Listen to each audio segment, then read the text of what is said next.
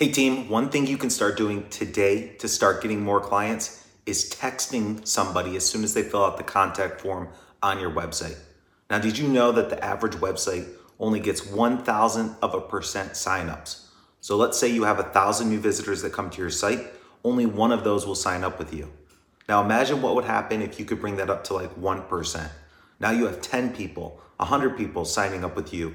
The more you bring that percentage up. So that should be your goal. What's the best way for me to follow up with somebody that fills out a form on my website.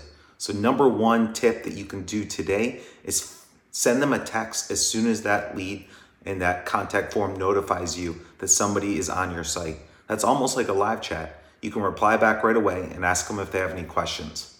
Number two is you can go follow them on Facebook or Instagram. You can connect on social media so they can start seeing how you're out there helping people on a consistent basis. Maybe that person wasn't ready yet. Maybe they're not ready when they fill out the form on your site. But as they follow you on social media and see that you're helping, now they're going to know, they're going to like, they're going to trust you, and then you're going to be top of mind when they're ready to work with a company like yours.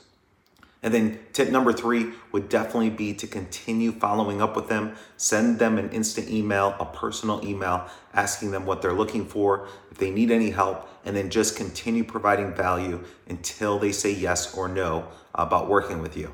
So that's my tip for the day. You guys can start that today. You can get more signups. You can get up to 1% to 2% signups from visitors and then a 5 to 15% sign up after they fill out that form, getting them to actually pay you. So go by those percentages, see if you can increase them and continue helping people online and all those leads and all those potential customers will see that. I hope you guys have a great day.